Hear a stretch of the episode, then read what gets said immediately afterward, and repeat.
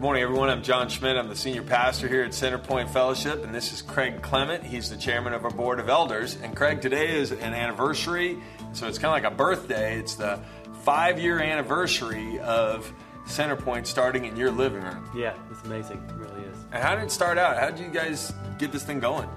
We had a group of guys that were meeting in Cracker Barrel and just wanted something different, wanted something real. And so we decided to meet in a living room together and have real uh, relationships with each other, and for us to have true teaching, and for us to be able to uh, to watch on video, uh, just be challenged each and every day.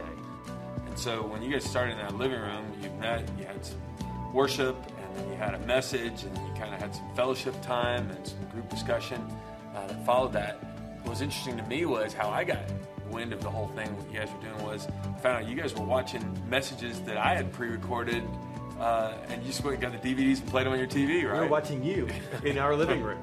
Yes. Yeah, and so what's funny was they were starting a new church. They didn't know I'd been praying for an opportunity to start a multi-site church where we would have extensions going all over the place. Where we could use videos in people's living rooms, and they were using my video in their living room, and uh, we'd never met. No. And so that was kind of an indication that God wanted us to work together. Absolutely. Yeah. And so, Craig, we're five years in. What most excites you about the next five years? Well, like, what's been amazing is for us to be able to have a Prattville site and then for us to go to Pike Road and for us to have now Cloverdale and Wetumpka.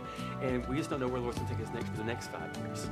Yeah. And so uh, we're excited about the future. So we wanted you to know it's a happy birthday for Centerpoint, five years in. Mm-hmm. Um, but we hope you'll be praying for where God's going to take us in the next five years, and we're excited. Amen.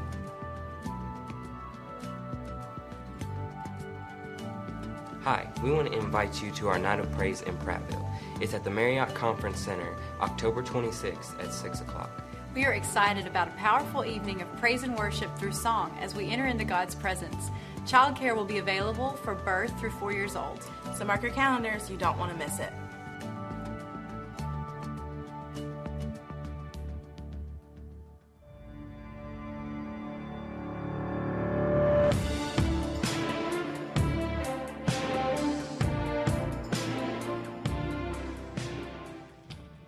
Morning, everyone. I'm John Schmidt. I'm the senior pastor here at Centerpoint Fellowship, and we are so glad you're with us today uh, for this next installment of uh, living as a believer in an unbelieving world. We're going to look at uh, a number of lessons that Paul gave some early Christians in the ancient city of Corinth in a letter that we would call First Corinthians. They're letters to a church that was about five years old, and as you saw in a video today, we're right at five years old. And some of the instructions Paul gave to the believers then are just as relevant as reading the newspaper today. So, today we've got some great instructions um, that apply to all of us. There's an outline inside your bulletin entitled Believers Genuinely Love Each Other. If I'm going to be a believer in an unbelieving world, if you are, then we need to genuinely love each other. we want to welcome all those who are worshiping with us via video at Pike Road and at Cloverdale and Wetumpka and elsewhere on the web. We're glad you're along too, but there are some uh, important teachings that uh, in God's Word that tell us how we need to live today if we want people to take our message seriously. Would you pray with me, please? Lord, I thank you for the opportunity to be here today. Lord, I don't want to be a hypocrite or a fraud. I don't want to uh, proclaim a message that no one's going to believe in. I'd like to proclaim a message that I actually live out. So I pray, Lord, that you would speak and you'd move me out of the way. Teach us some things we need to know about being authentic believers in an unbelieving world. In the name of Christ, I pray. Amen. There are a number of blanks on your outline. If you need a pen to fill in the blanks, take some notes, just raise your hand and uh, ushers will bring those to you. When believers genuinely love each other, this is point A on your outline, unbelievers will take our message seriously. Unbelievers will take our message seriously. If you're wondering who came up with that idea, well, Jesus did. This is John 13, 34 and following. I'm giving you a new commandment, Jesus said. Love each other just as I have loved you. You should love each other, and your love for one another will prove to the world that you're my disciples. He shared that with his disciples on Thursday before he was crucified on Good Friday. Uh, some of you have even noticed this during the Easter season that that's called Maundy Thursday. And you might be going, why do they call it Monday Thursday? What's that about? Well, it's not Monday, it's Maundy, and it's kind of Middle English from the Latin would have been mandatum for commandment. This is mandatum novum uh, or something like this in Latin. Uh, my Latin isn't very good, so I'm going to get emails telling me I didn't pronounce that correctly. I understand. But the idea was this is a new commandment. And the new commandment was Jesus said, Look, I'm dying for you. I suffered for you. I came to serve you and love you. So here's the new commandment I'm giving you guys love each other the way I loved you. And if you do that, people know that you're my disciples. You're acting like me. So if you and I want to authenticate our faith in Christ, we need to genuinely love each other. Not just on the Thursday before Easter, but all throughout the year. When Paul wrote to the Corinthians, he defined what that kind of authentic love would look like, by the way. This is from 1 Corinthians 13. Authentic love is patient and kind. It's not jealous or boastful or proud or rude. It does not demand its own way. And please circle the words demand its own way. Genuine love doesn't do that. It's not irritable. It keeps no record of being wrong. It does not rejoice about injustice, but rejoices whenever the truth wins out. Love never gives up, never loses faith, is always hopeful, and endures through every circumstance. You know, when I had you circled, doesn't demand its own way. I had you circled for a reason. There's a uh, story that's often told about the couple that um, came to see the pastor after years of bickering and fighting and not getting along. They finally went and got some pastoral counsel, got some pastoral counsel, and the you know, the pastor was just kind of exasperated, listened for a while, and he said, Well, boil it down for me. He turned to the, the man and he said, What's the problem in your marriage? And he said, Well, my wife is just selfish. And she said, I just can't believe you said that. She goes, All I ever ask for is one thing. I only want one thing. And the pastor said, What's that? And she said, My own way. I mean, that's all I want. My own way, just one thing.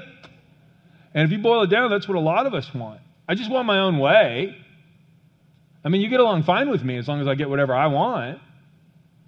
And if you and I are going to live out our faith, if we are going to be believers in an unbelieving world, then somewhere along the line we got to say, hey, I'm not going to just live my own way. I'm going to genuinely love others. Brings us to a life application. That kind of love is a choice. You and I must choose to love others. Again, our culture has co opted this and has said that love is a feeling. And you know you fall in love you fall out of love it's a pothole in life. Kind of bump through love. And i was in it for a while and then i bumped out again. I don't know what happened. But the bible the love that bible talks about isn't that way. It's not goosebumps that comes on every time you hear a certain song or other things like this. True love is a choice. We talked about this a month ago and when we talked about how to love people more if we're going to really love people the way christ does then we need to put others first and be kind and serve others and invest in them. We've got to choose to do those things. I mean, I'm going to be patient and kind. Well, there are a lot of times I don't wake up in the morning going, Today, my goal is to be patient and kind. I got to pray about that. I got to choose that. Some days I wake up and I feel fussy, and so do you, because I've met you on those days, okay? And that's true. And if I get cut off in traffic, I don't I have to choose to not be irritable and rude because I don't feel like that. And you have to choose that too. And again, it all goes back to do I want to live like a believer in an unbelieving world? This is what's going to authenticate our message. How we treat each other matters greatly. Jesus said so. And he was right to say so. Why on earth would people take us seriously? Our message is that Jesus Christ died on the cross for our sins he came into the world to save us, and his followers want to pass that forgiveness on. Well, why would anybody believe that if we're not even willing to forgive each other? Our message is that if you surrender your heart to Christ, that Christ will come into your heart, he'll place his Holy Spirit in you and change you from the inside out. But then we're not even kind to each other? That's all hogwash. And so if believers are going to genuinely love each other, it's got to show up. I mean, it'll, it'll authenticate our message because if our message is true, it's got to show up in the way we live. It brings us to point B, and this is Paul's instructions to the Corinthians here, and I've, I've taken several places out of this letter where he comes back to this theme. When believers take each other to court, unbelievers won't take our message seriously. What inspired this letter was Paul had started the church in Corinth, had been there a number of years, left, gone on other missionary journeys, had been in Ephesus for a while, and some people from Corinth came and they brought him a donation. And he said, Hey, how are things going back in Corinth? How's the church getting along? And they said, Well, you know, some things are good, but we got some problems, Paul. And we got some questions. And so this letter that we call First Corinthians is a letter where Paul addressed those problems and answered their questions. And one of the questions was they were having believers taking each other to small claims court. When they had a disagreement over property or some other matter, they were taking it to court. They weren't resolving it themselves. They weren't asking other Christians in the church to help them work out their disagreements. They were going to court in front of unbelievers. Now, Corinth was a major city in the, in the ancient world, major seaport, major commercial center for all of Greece. There were a dozen or so temples to pagan deities, Zeus and Aphrodite and others. And so the Christian faith was just one of many faiths. There was lots of sexual immorality, lots of sin, for sale cheap, lots of materialism. And Paul was telling them, hey, you got to live this thing out. And here, these people were proclaiming this message of Christ resurrected, of power through the Holy Spirit. And man, they're taking each other to court, and people going, ah, this isn't any different. I mean, listen to what he wrote. When one of you has a dispute with another believer, how dare you file a lawsuit and ask a secular court to decide the matter instead of taking it to other believers? Don't you realize that someday we believers will judge the world? And since you're going to judge the world, can't you decide even these little things among yourselves? Don't you realize that we will judge angels? So you should surely be able to resolve ordinary disputes in this life. If you have legal disputes about such matters, why go to the outside judges who are not respected by the church? I'm saying this to shame you. Isn't there anyone in all the church who's wise enough to decide these issues? But instead, one believer sues another right in front of unbelievers.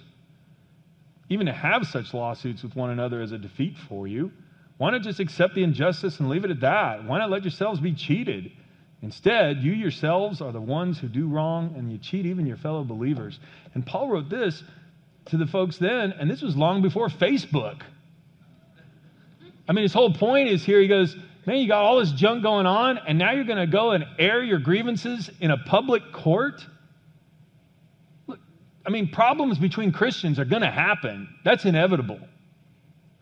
We're going to have conflict, but how we resolve it, Paul says, you need to resolve things in a way that isn't going to damage the gospel. That's the life application here. Our lives should bring credibility, credibility to our message, credibility to the good news that Jesus Christ came into the world.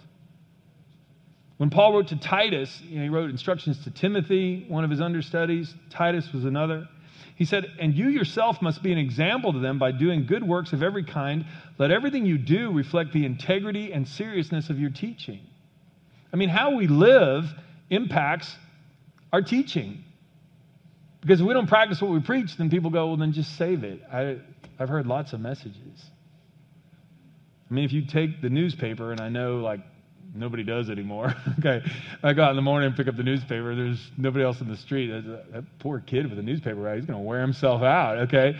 Uh, but the thing is, if you follow the newspaper at all this last week in the Montgomery Advertiser, probably four days in the last week, the front page has been covered with a church where a pastor misused church funds and had improper relationships with women in the church, even confessed to all of it, but then refused to resign.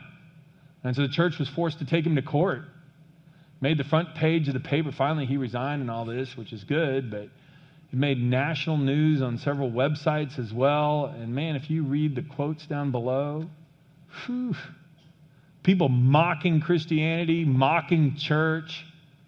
Every single church gets a black eye when people live this way. Well, let's not add to it. And Paul is saying, hey, if you got grievances, don't go air your dirty laundry. Resolve it. If you need help, there's got to be somebody in the church who can help you resolve it. I mean, this is a defeat for you already. Why are you going to act like unbelievers? I mean, that's what the unbelievers do. We're trying to live as a believer in an unbelieving world.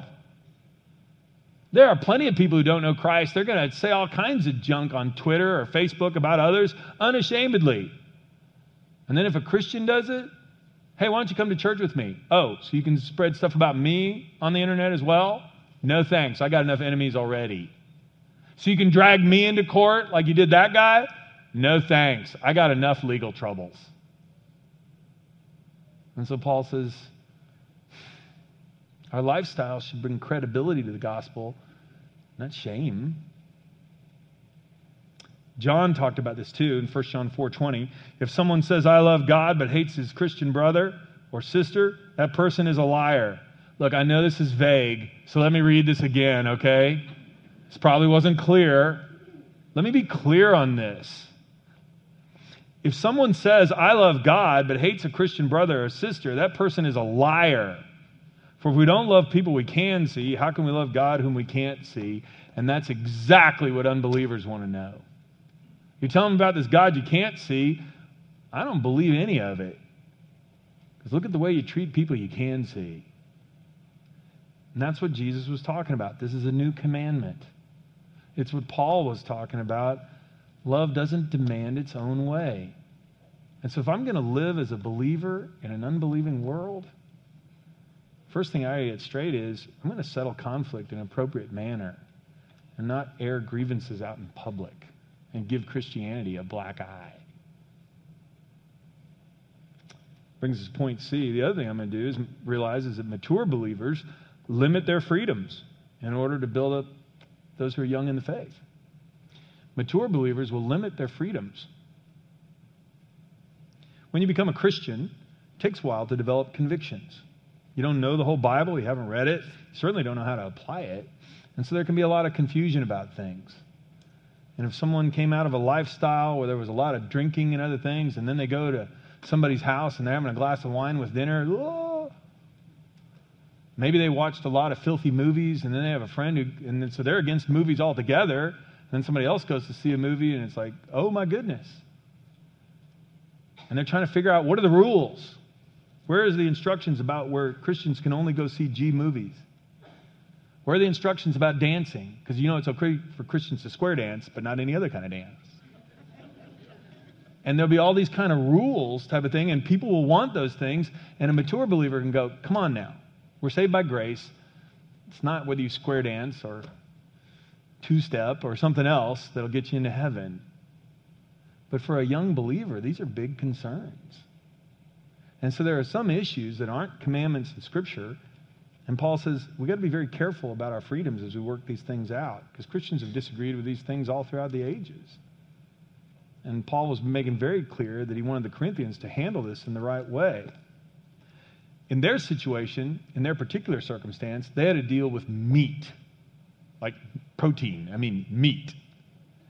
What happened was, because they had all these temples, they would offer animal sacrifices to these deities. So an animal would be sacrificed in front of a stone altar to a god or a goddess. Well, the deity didn't eat the meat. So it was left there, and what did they do with it? Well, after the sacrifice was done, they would then sell the meat to a butcher shop. So it could be sold and people could eat it, and then they'd use the money to pay their expenses or salaries or whatever. Archaeologists have also found big rooms off the side of a number of these temples where they'd have big banquets, and apparently they would have you know, get-togethers every so often where they'd have a big cookout, and they would serve the meat to people, and people would invite their friends, and they'd come over and eat. Well, there were Christians in Corinth who'd been Christians for a while, and they realized this statue of a god or goddess, no matter how impressive, was just a block of stone or wood, and that a sacrifice to it wasn't anything at all. But there were other people who'd been a part of that worship cult, who had worshiped that deity. And for them to eat meat, even if it had been sold at a public market or other things, was going, somehow this was subsidizing the work of the devil. And any Christian who ate that meat, man, they were selling out on their faith. And so it was a real crisis of conscience. And so here's what Paul wrote about this. And I'm going to start reading at the bottom of your page there. You'll have to flip over to keep up with me, but it's on the back side. But we know there's only one God, the Father. This is from 1 Corinthians chapter, t- uh, chapter 8. We know there's only one God, the Father, who created everything, and we live for him. There's only one Lord, Jesus Christ, through whom God made everything, and through whom we have been given life. If you flip it over, please. However, not all believers know this. Some are accustomed to think of these idols as being real. So when they eat food that has been offered to idols, they think of it as worship of real gods, and their weak consciences are violated. It's true that we can't win God's approval by what we eat. We don't lose anything if we don't eat it, we don't gain anything if we do. But you must be careful so that your freedom does not cause others with a weaker conscience to stumble. For if others see you with your quote unquote superior knowledge eating in the temple of an idol, won't they be encouraged to violate their conscience by eating food that has um, been offered to an idol? So, because of your superior knowledge, a weak believer for whom Christ died will be destroyed. And when you sin against other believers by encouraging them to do something they believe is wrong, you're sinning against Christ. So, if what I eat causes another believer to sin, I'll never eat meat again as long as I live, for I don't want to cause another believer to stumble. And so, Paul was even talking about this look, if I'm going to live as a believer in an unbelieving world, then I'm going to make sure that the newbies, the new believers that come along, I'm going to make sure I don't cause problems them. I'm not going to put stumbling blocks in front of them. I'm going to help them out. If they have a conscience against the meat, then let's not eat meat. Let's go someplace else. If they have a conscience against dancing, let's not go dancing. And Paul says, look, if we live that way and we put others ahead of ourselves, if we don't demand our own way, well, then we can help the other people grow strong even though they're living in a sinful culture. Now, apparently, some of the people in Corinth weren't acting that way at all. In fact, when they would come across this discussion of eating meat or other things, they were coming across like, oh, I remember when I was a young spiritual tot and I thought such simple things too. You need to grow up, and when you grow up and become mature like me, you'll understand that this is no big deal. Hamburger's hamburger. And Paul was writing because that was really offending a lot of people. How do I know that? Because there's a note in your outline. This is 1 Corinthians 8 1. Knowledge puffs up, but love builds up. And if the idea of dancing to uh, popular dance steps or square dancing is a real issue to somebody or other things like that, and I use that as an example, say that would be the case, then we'd have to say, hey, look, if somebody's really struggling with rules and wants just a hard list of all the rules that Christians do, I'm going to be patient with them. I'm going to help them study the Bible and look at issues one at a time and help them develop godly convictions. I'm not going to brag about how much I know and remind them of how smart I am. Because love is more important than knowledge. I could know all this stuff, but if it just makes me puff out my chest and talk about how great I am, Paul says, save it. It's worthless. He writes more about it in 1 Corinthians chapter 10. He says, You say I'm allowed to do anything, but not everything's good for you. You say I'm allowed to do anything, but not everything is beneficial. Don't be concerned for your own good, but for the good of others. Whether you eat or drink, whatever you do, do it all for the glory of God. I don't just do what is best for me, I do what's best for others so that many may be saved. And now we're right back to what Jesus said. Your love for each other will prove to the world that you're the real thing. So if I'm going to live as a believer in an unbelieving world, why would I air my grievances in a public forum in front of strangers? Why would I make fun of new believers when they're hammering out their convictions? Why wouldn't I be patient with them and limit my own freedoms so I could help them grow up? If I'm a real believer living in an unbelieving world, I will. Now, these things apply to us too, y'all. We got to work on this. One more section of 1 Corinthians. How does a believer live an un, in an unbelieving world? Well, believers observe the Lord's Supper regularly. We do that here, and we will today, to celebrate Christ's selfless, selfless, and sacrificial love. This is the opposite of selfish. Now, you need to understand something else in historical context as well the Corinthians would gather together on Sundays, and they didn't have Sundays off like we do, so they had to gather on Sunday evenings after work to have a love feast, is what they called it. We would translate that as potluck, okay? You'd bring food. If you had a lot of income, you'd bring a lot of food. If you were poor, you'd bring what you could.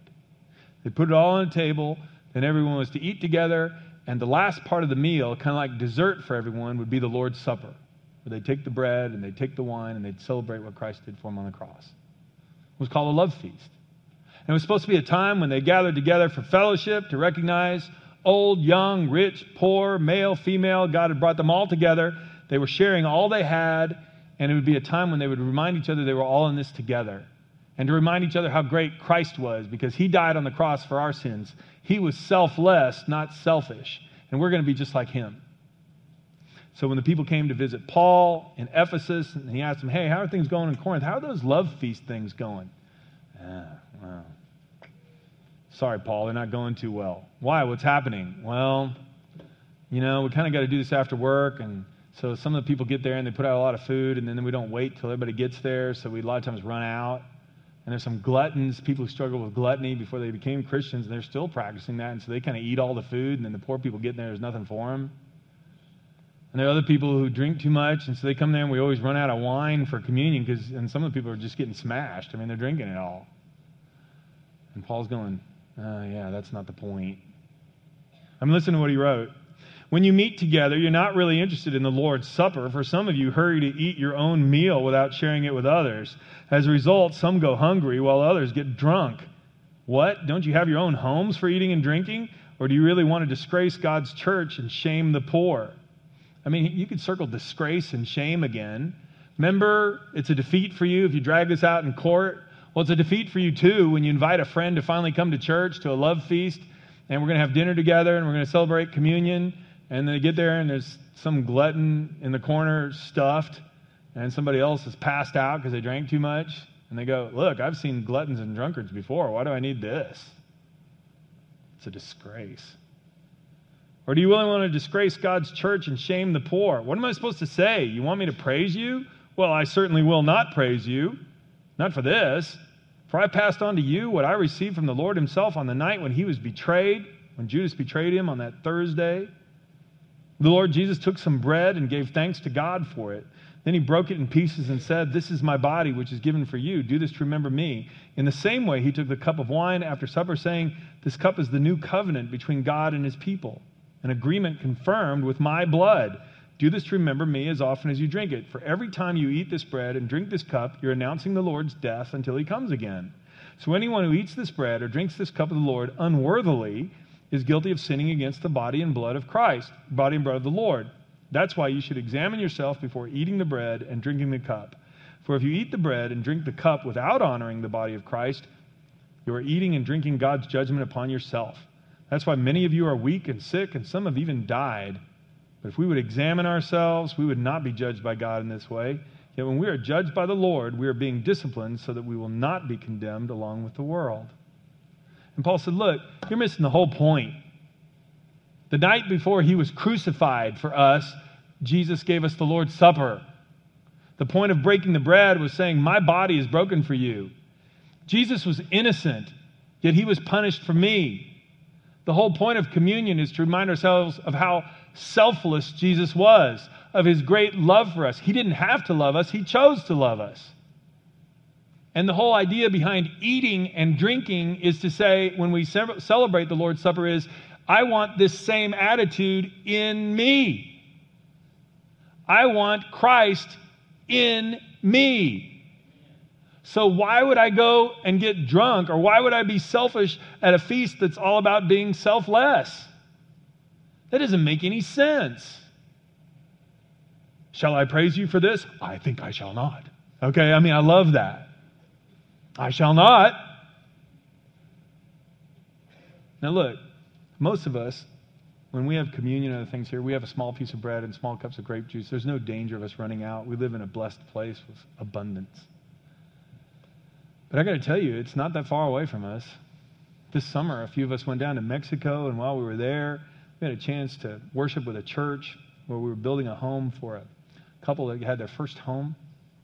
And they had a big spread for us one day, and they had a lot of food and other things. And I asked them, they were bagging up all the stuff that was left over. They didn't throw away anything. And I asked them, what did they do with this? And one of the translators said, well, you know, one of the people that had come to worship the night before, they went and took some food to his house and other things. And what's going on with that? He said, well, he didn't eat yesterday. And they were taking leftovers. They had, um, I don't know what that's like to just have no food.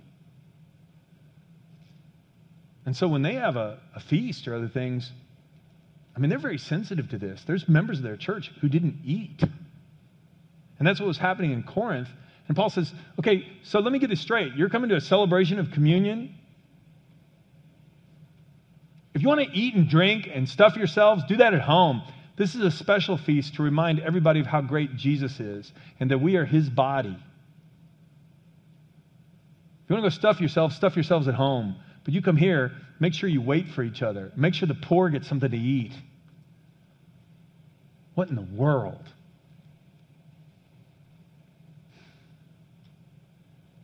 As a life application for you and I in this, we must examine ourselves before we eat the Lord's Supper together, too. Nobody here is getting drunk on that. No, no. Besides, we use grape juice. You couldn't. Nobody here is eating all the crackers the, yeah, that we use or communion wafer things. It's like, oh, no, that's not going to happen. So, how would this apply to us? Well, here's how it would apply to us. What if, they, what if that same attitude of selfishness was just as alive in me as it, is, as it was in the lives of those Corinthians? What if I would come to a communion meal unwilling to forgive somebody else who defended me? Lord, I want you to forgive me of my sins. I want my sins washed away. I believe the blood of Jesus washed them all away, but I am never going to forgive her. I am never going to forgive him.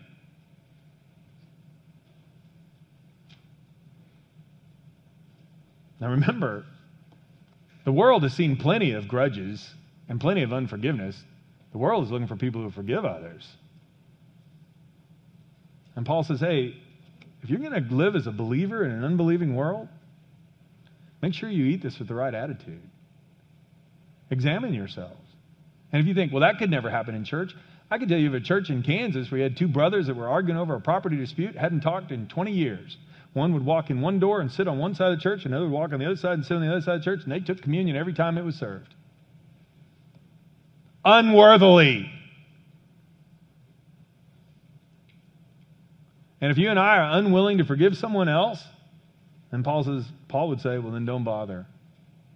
Because this is all about forgiveness. I want this same attitude in me that was in Christ Jesus when he forgave me. If I have a habit that's out of control, just like the gluttons or the drunkards in Corinth, I can't control my tongue. I've got a filthy, sinful habit and I'm not willing to deal with it. Well, what's the difference with that with the people who are eating and drinking all the food and the drink? And so we're supposed to examine ourselves and say, God, is there a part of my life that I won't surrender? I remember the first time I heard this explained in a sermon. there was somebody else in the room that I had something against. And I was pretty convinced it was more his fault than mine. But anyway, that's beside the point. I remember the pastor saying, We're going to have communion here. And if there's somebody in the room you need to get right with, then you need to make it right before you come. I was going, Good night. How hard is this going to be today? Well, apparently, God got a hold of that other person too because we made eye contact. And remember, how am I going to love God whom I can't see when I don't love my brother whom I can see? And I was looking at him. So when everybody got up to take communion, we met in the lobby area. And I said, Well, I'll forgive you. And he said, Well, I'll forgive you. And I said, Well, you better. No, I didn't. I didn't say. No, I, I, I did not. I did not. It was mutual. And then we could take communion with our hearts right. I mean, that's the point, isn't it? I want to be like Christ. Because if I love my brother, then that will be evidence that the world, to the world, that what we believe is true. Not the size of church buildings, not the number of people in attendance, not how well we sing, not how well we can recite a doctrinal statement, not how much scripture we've memorized. None of those things will convince the world, as well as how I treat my brother and my sister in Christ. If I'm going to be a believer in an unbelieving world. We're going to take communion here in just a minute, but we need to examine ourselves before we do. To help us, I'd ask you just to look at this verse with me. Psalm 139, or these two verses, Psalm 139, verses 23 and 24. David wrote, Search me, O God, and know my heart. Test me, know my anxious thoughts. Point out anything in me that offends you, and lead me along the path of everlasting life. Am I living in such a way that is going to cause somebody else to stumble? And I go, Yeah, but I don't care. It's my life. I probably need to repent of that. Am I unwilling to forgive others? Am I willing to air my grievances publicly? Or am I going to do things in such a way that brings glory to God and make sure that it, my actions legitimize my faith? Would you pray with me, please? Lord, I don't want to play games with my faith. I don't want to pretend to be something I'm not. I just want to be an authentic Christian. And Lord, I can't be a very good Christian if I'm not willing to love people that are right next to me. How can I claim to love you whom I can't see when I lo- won't love my brother or sister whom I can? And why would I want to go and air grievances in a public forum that would bring disgrace and shame on the gospel and compromise my ability to tell others about you? And why would I want to brag about how smart I am and become prideful when I'm a sinner like everybody else? No, Lord, I don't want to eat of the bread or drink of the cup unless my heart is right. In just a moment of silence, would you ask God to examine your heart and show you if there's something that needs to change?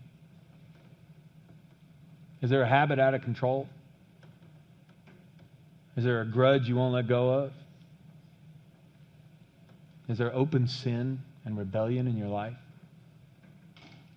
If so, confess it now and say, God, I'm a sinner. That's why I'm taking communion. I need a Savior.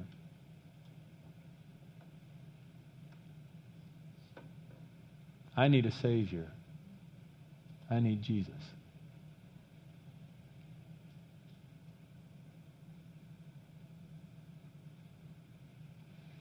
Oh Lord, forgive us of our sins. There are many.